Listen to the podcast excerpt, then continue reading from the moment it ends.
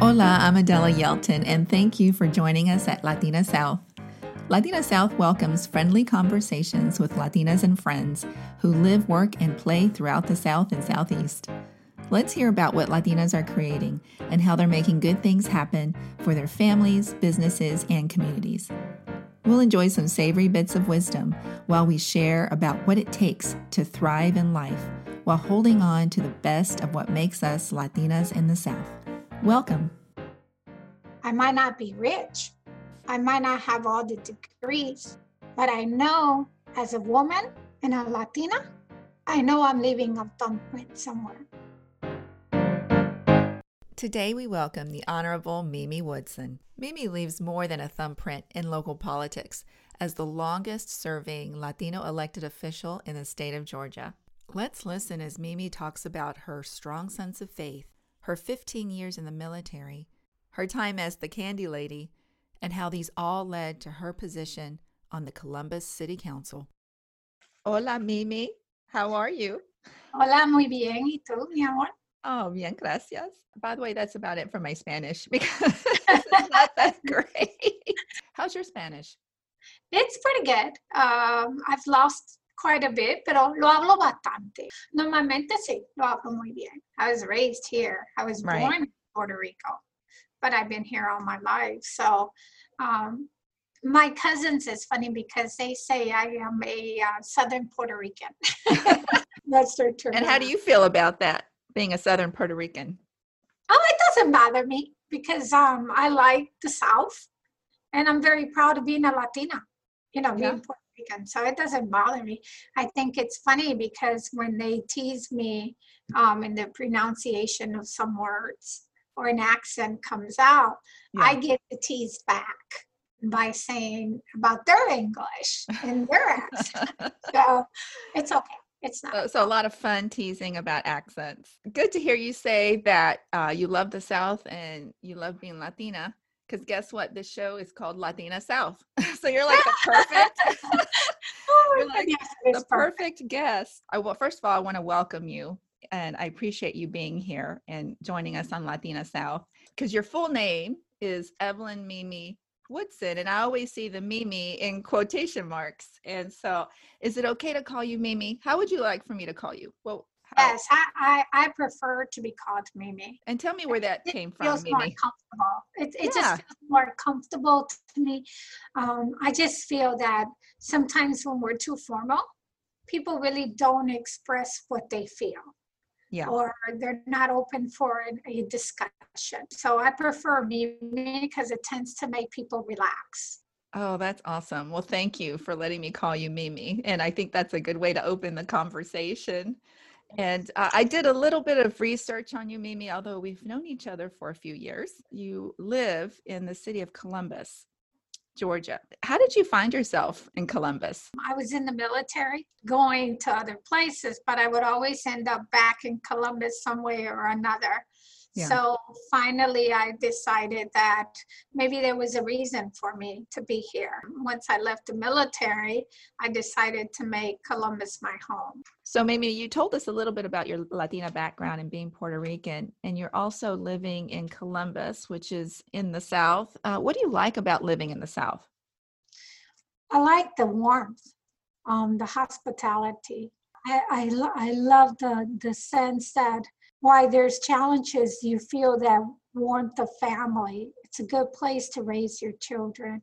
Right. And I've seen a lot, you know, I've seen a lot of communities, but Columbus stole my heart. Isn't it that the Chattahoochee River goes Yes. through Columbus? Tell me more It's in about my that. backyard. In your backyard. Oh, it's wonderful. We have developed over 16 miles, close to 20 miles of Love River Walk. Um, it's passive. We have white water now, so we're being recognized for white water. We have the Infantry Museum. We have Westville that used to be in Lumpkin and it's here now. We have the Coca-Cola um, Center. You know, we have a lot of great things. Um, Mhm. that are going to, our uptown is really wonderful. It's growing. Our partnership with Phenix City, having events across the bridge. Sometimes we close the bridge and Columbus and Phenix City come together. And I mean, it's a wonderful place to live. I mean, I don't want to go anywhere. There's a military base there, right? Yes, we have the second largest military base. We have Fort Benning. It's in, well, it used to be infantry. Now it's infantry and armor. Fort Benning is like a partner of ours, Yeah. like a sister city that most people will call. Can you share with us a little bit about your time in the military? What were, what were some challenges? It was scary at first. oh, Um, yeah. when I went into the military, you're gonna laugh too. Um, I only joined the military running away from home Interesting. because, you know, as being Latina in Yeah. a Latina family, it didn't matter that I was raised in the, the United States. In our home, you were Latina. It Right. didn't matter. So the house rules were still restricted. it didn't matter you were 18. Traditions were traditions. yes. um, my dad had this perception that um, a woman should be barefooted and pregnant, you Mm, know, stay at home. mhm. I'm not going to be home and pregnant. Right. You weren't going to have you know, any of that, you know? yeah, and by the way, back then it was very common. So, and so you weren't going to have any part of that. nope, I wasn't. So I actually ran away from home. And my dad caught me, and oh, it was so ugly. He grabbed me by my ponytail and oh, then wow. he said to me that I was no longer his daughter. I, Mm. I was a disgrace to women, Latina women um, because now I was going into a man's world. And it was Mhm. very hard, but I Mhm. don't regret it um, because everything I didn't learn at home, I learned in the military. Military, to me, basic training was so easy because my dad already yelled. I already had the rules, you know, I already had restrictions. So, Right. military, the basic training and AIT didn't affect me at all. You know, drill sergeant in my face screaming. It was like looking at Poppy yelling at me, you know? Mm, mm. It wasn't that. They're like, bad. yeah, been there, done that. I can do that. What's next? But I think the toughest was mm, as a Latina, you know, Right. And raised very tradition. It was very hard because, you know, our parents back in our time, they were closed minded. So Mhm. it, it was very hard for me um, when I went in. And the thing that happened when I did active, the first place they sent me was to Germany, miles away from home. I'm already, you know, culture shocked, yeah. you know. And I lived in um, Wisconsin at the time. How did you get the support structure that you needed? Or did you need it? I really didn't get a lot of support structure from home Mm-hmm. because they were not um, happy that I made that decision. I got it from fellow women that were in the military. Um, there was a young lady, I'll never forget her. She um, noticed my shyness, you know, my quietness, my, she could see. So Right. she kind of embraced me and became like my mom just about, you know, Yeah. because she was older than me too and the comfort of her and the stubbornness in me. You know, I was going to prove my parents they were wrong.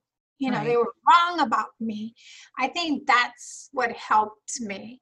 But there was some difficult times. I'm not going to paint it pretty. There are some Mhm. ugly I can imagine. Yeah. but there's a lot of positive things. Um, what I tell a Latino young lady today, yeah, go in the military at least two years because it teaches you.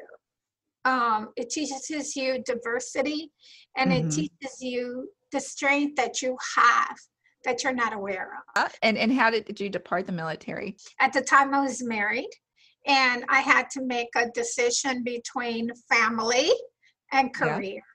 Yeah. And so that As a lot of very- people do. A lot of people do have to make that decision.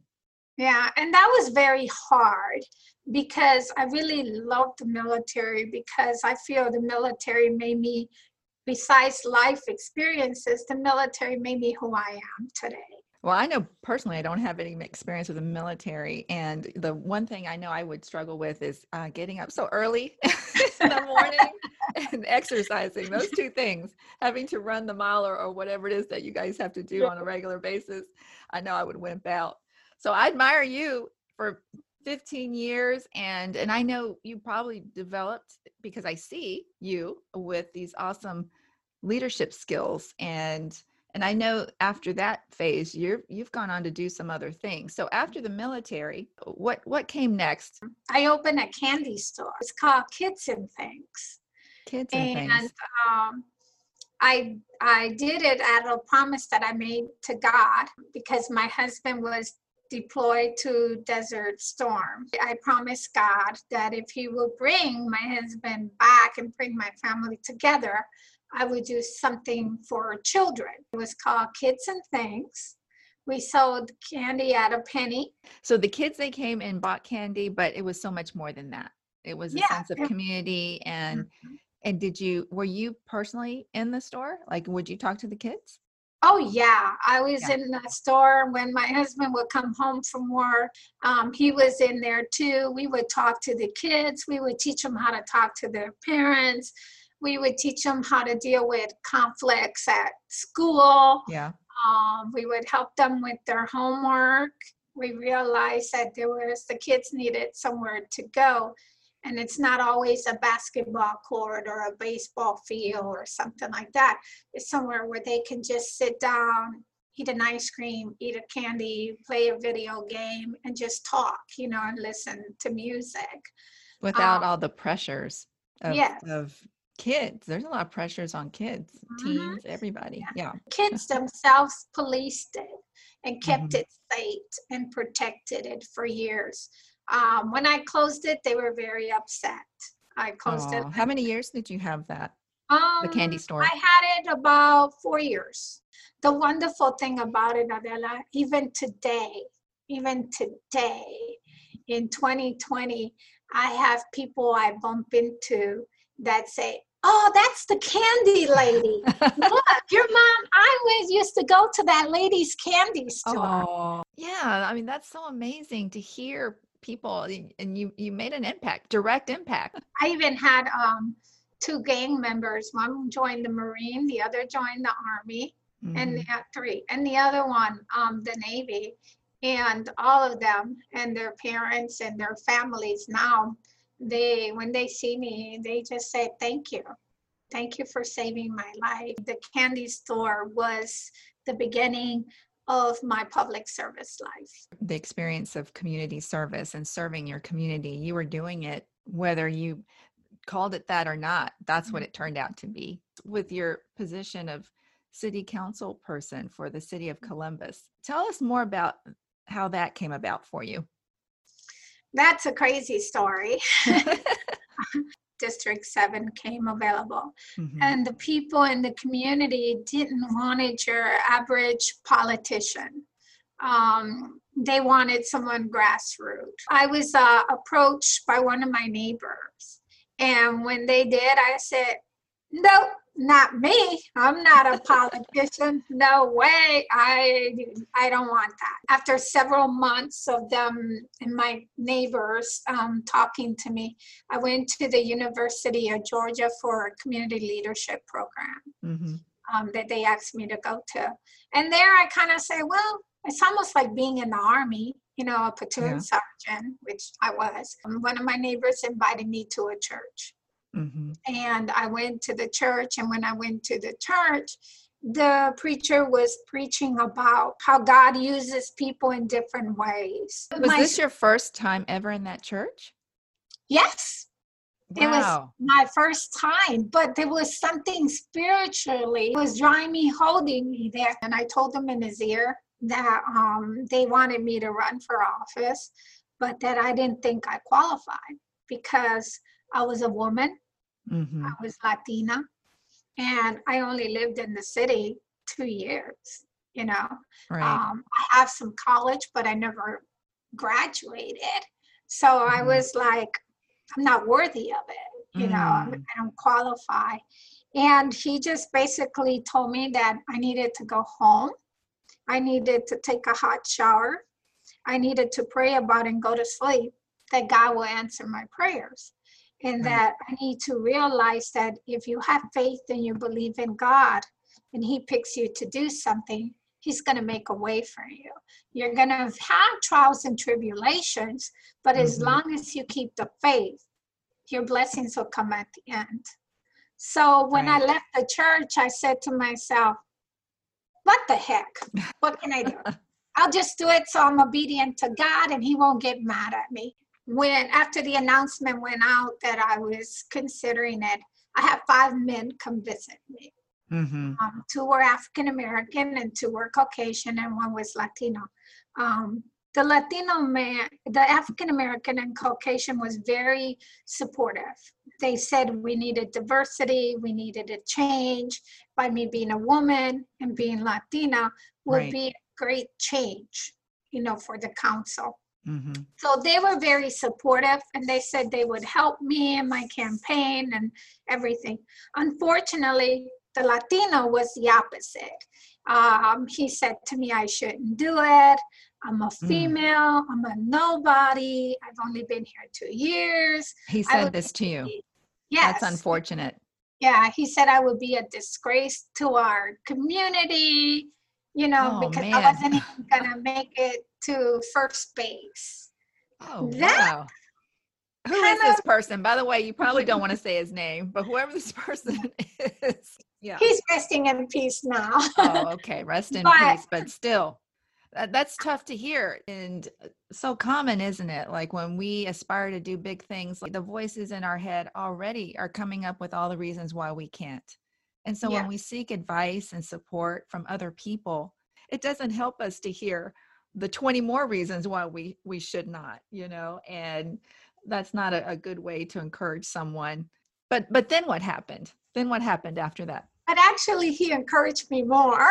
Isn't that is it, it had like the reverse effect, Yeah. didn't it? well, what I, I tried to do was to prove to him that um, everybody has a right to do what they think they're destined to do. Right. Um, I didn't know that I was gonna. Matter of fact, I didn't think I was gonna win. I really didn't. Um, but during the campaign portion of it, I told my comadre that was working, walking with me. I told her, you know, we're not gonna win, but I kind of like helping people. So maybe we need to really learn more about this job, and maybe in four years from now, I'll try again. However, like that when you're I'm so interested in your story, Mimi, because when you think about politics today versus the way you did it, you know, yours was truly a grassroots effort. And I mean, you didn't go out with all this, you know, political surveys. Oh, what are the stats? What are the demographics? Let me strategically, you know, plan out and do these phone banks and all this stuff. Like you, you were genuinely approaching it from your heart in the spirit of helping people. Yes, um, we just knocked door to door to door. Yeah. Um, and we just went into the debates. Um, when I ran, there was two other gentlemen. One was African American and the other one was Caucasian. The African American was like me. He just moved, he moved to Columbus. He, he was raised in Columbus. The Caucasian gentleman, he was born and raised here. Uh, this is a black and white community, and here comes a Latina, you know. But hey, I promise God, my faith in Him, I'm going to do this. The good news about it is that um, at the end of all of it, with less than $3,000 raised, I beat both of them 57% of the vote. That was back in 94, and I took office in 95. And um, I've served, this is my seventh term now. Wow. I've always had opposition. So when people tell me, oh, somebody's going to run against, I'm like, okay, next. Every time I want to give up, God always takes me to that same church. Um, the church was a church. After that, it was a funeral home, and then it was a church again, and then it, it's converted several times. But He always takes me to that building, to that land, whatever you want to call it. Right. every That same location. That Mhm. same location. Every time I said, okay, I'm not doing this again. I, I, I'm not doing this anymore. You know, he always takes me there and Usually it's always when it's just me and another person, it's been 60 40. Um, This last one, I had two people running against me, and I beat both of them again by 57% of the vote. Wow. So, I mean, it takes more money now than when I first did it. What I what I do hear when I hear you talk about your story is that faith is very strong in your life and it drives a lot of your decisions. Uh, and you know, I know you told the story and about how you got into politics, but I know it hasn't always been easy. And maybe you can share with us situations where being a Latina was a challenge. Well, my car got stolen and all my paperwork was thrown all over the place while I was campaigning. That was a not very good experience. And um, I always say it had to do with, you know, a little scare tactic, you know, but we never tactic. Mm. Yes. Another thing was that um, in some of the forums and some of the places I would go, people would say, "Oh, that's that lady that has a green card and thinks Mm. she's going to be a city council member." You know, I would get Mhm. a lot of racial things like that. Um, but I would turn around. And when I turned around, I just said to her, I'm sorry you feel that way, but did you study history? because if you study history, you will know that Puerto Rico is Commonwealth to the United States. I do not need a green card. I Mm. am an American citizen. You gave me an opportunity to tell you how proud I am to be Puerto Rican and an American. And then I turned around and walked away.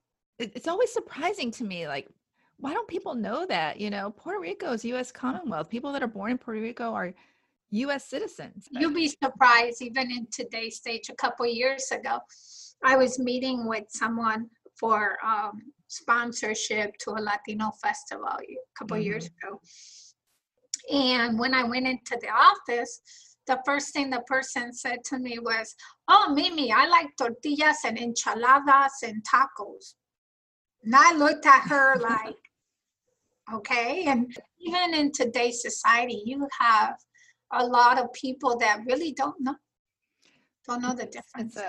Yeah, and uh, it's a lack of awareness, or or just even having experiences with different kind of people, and uh, just knowing that Latinos we come in all different shades and shapes and sizes from all over, and, and we're very diverse people, and so just creating that awareness. So you took what you could have easily been offended. That could have easily gone a different direction. Okay, but Girl, I I had to pray. you had to pray.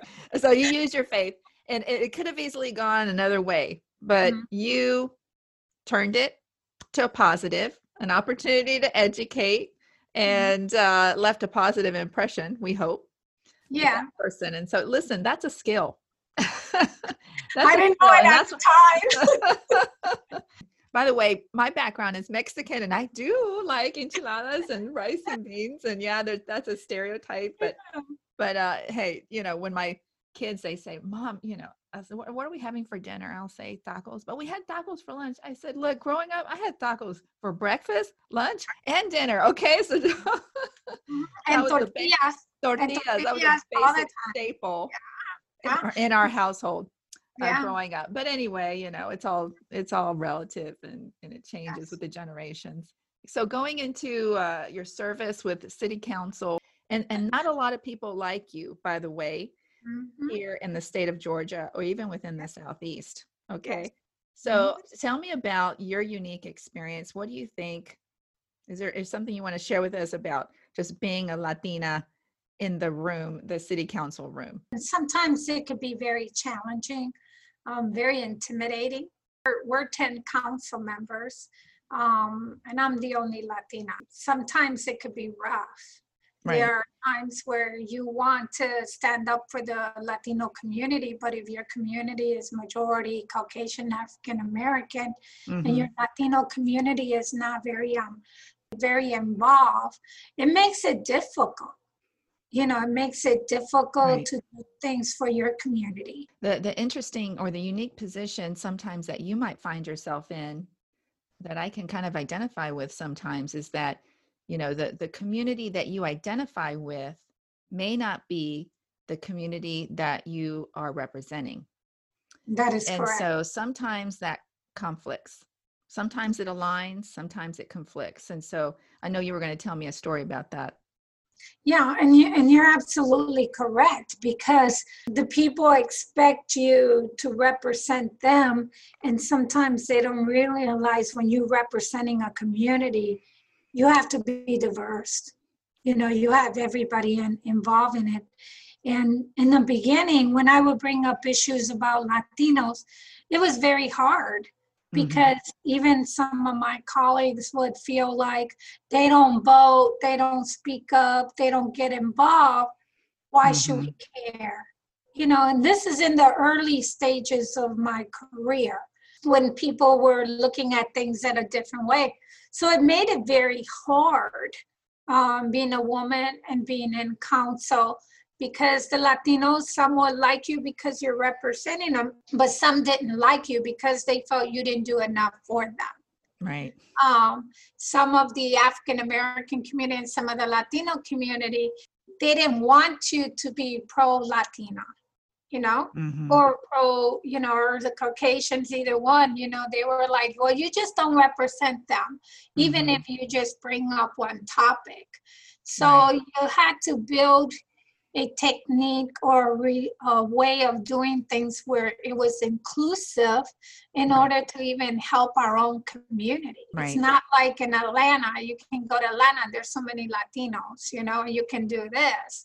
You know, there it's not like that. There's volume a volume of voters uh, Yes. in, in politics that can help support you do when you want to do things uh, but when that volume's not there it becomes a little bit more challenging And to be and to be very honest, I've been in this position not because of the whole Latino community. It's a very small portion of it. I've been in this position because of the African American community and the Caucasian community. Mhm. um, wanting to see diverse. Um, felt that um, not only the diverse they wanted to see, but that felt that someone understood their position or their pain, their hurt, and would speak up for their better benefit, even if they weren't their culture. And Right. that's what I believe that the people see in me. They don't Right. really see me as a, a Latina. They really see me as a person that looks after their well-being or their Right. care or their voice.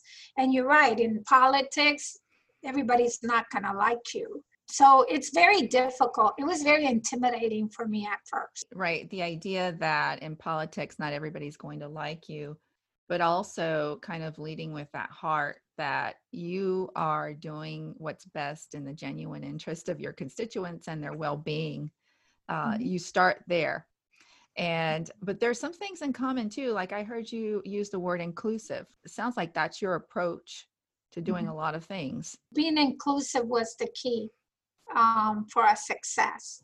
Um, being humble um, was another key of being successful. Being grassroots um, was another key of success. Like, for instance, I learned with my kids, they always say, Mom, go with the flow.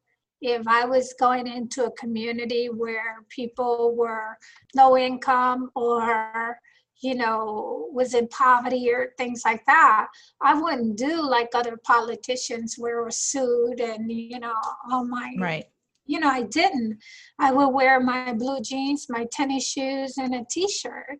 Sometimes I didn't even iron my t-shirt. You know, I would just leave it the way it was. and you could be more that you could be yourself yeah. Yes. And I would just walk in and like we started, I never let anybody call me Councilwoman Mimi. You know, when I meet them and they say Yeah. that to me, I always say, uh, you can call me Miss Mimi or Mimi because we're in the South, we always say Miss.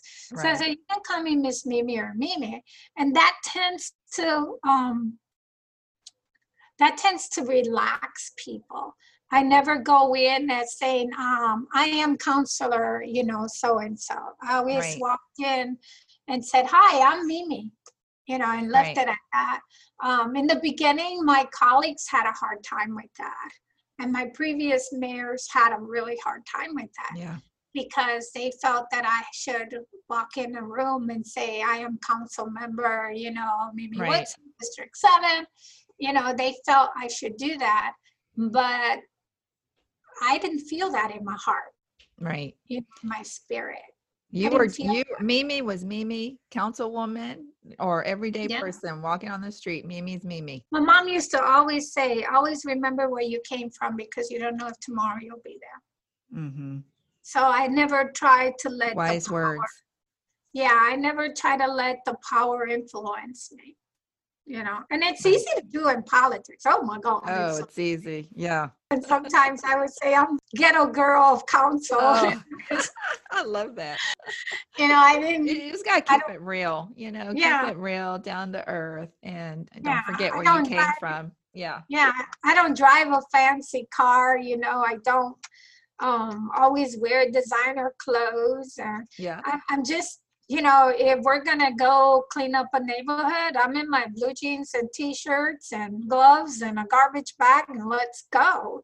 If we're gonna go, you know, march against drug dealers, I'm just got my sweatshirt and let's go. You know, Yeah. I don't, I don't do like, and there's nothing wrong with it.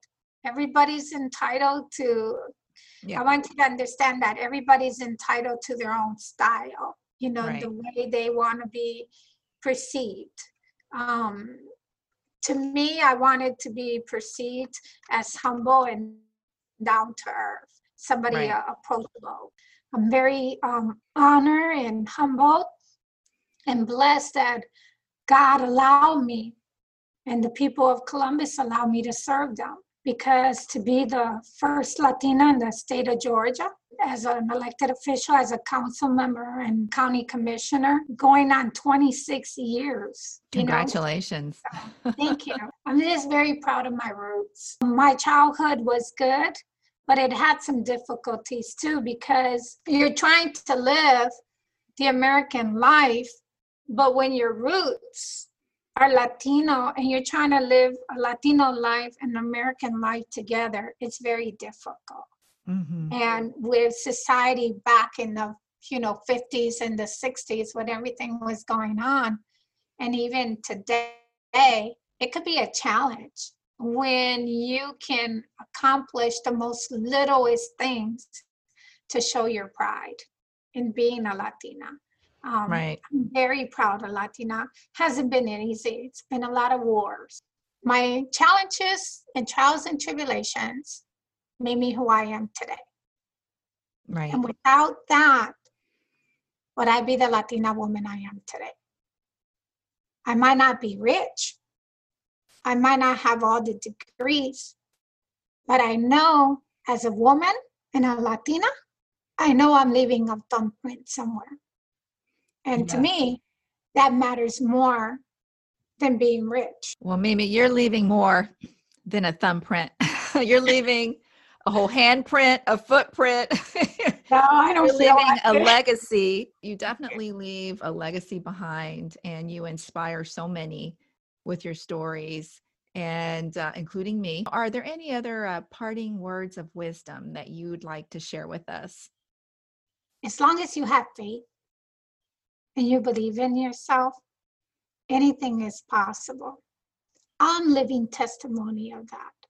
So I would say to my sisters out there, doesn't matter if you get divorced, if, if you're in an abusive relationship, those things are important, but don't let those things stop you from being who you're supposed to be in the future. Learn from those things to give you the strength to fulfill your dreams. Because while those things hurt us, they make us stronger and they make us to see the strength we have within ourselves. Not only as a woman, but as a Latina, we're beautiful. We're like a Gucci bag. Each stitch that is different yeah. is us. But Yeah. every thumbprint, everything we touch as a Latina is with love. So let your love and your faith take you to your destiny and your dreams.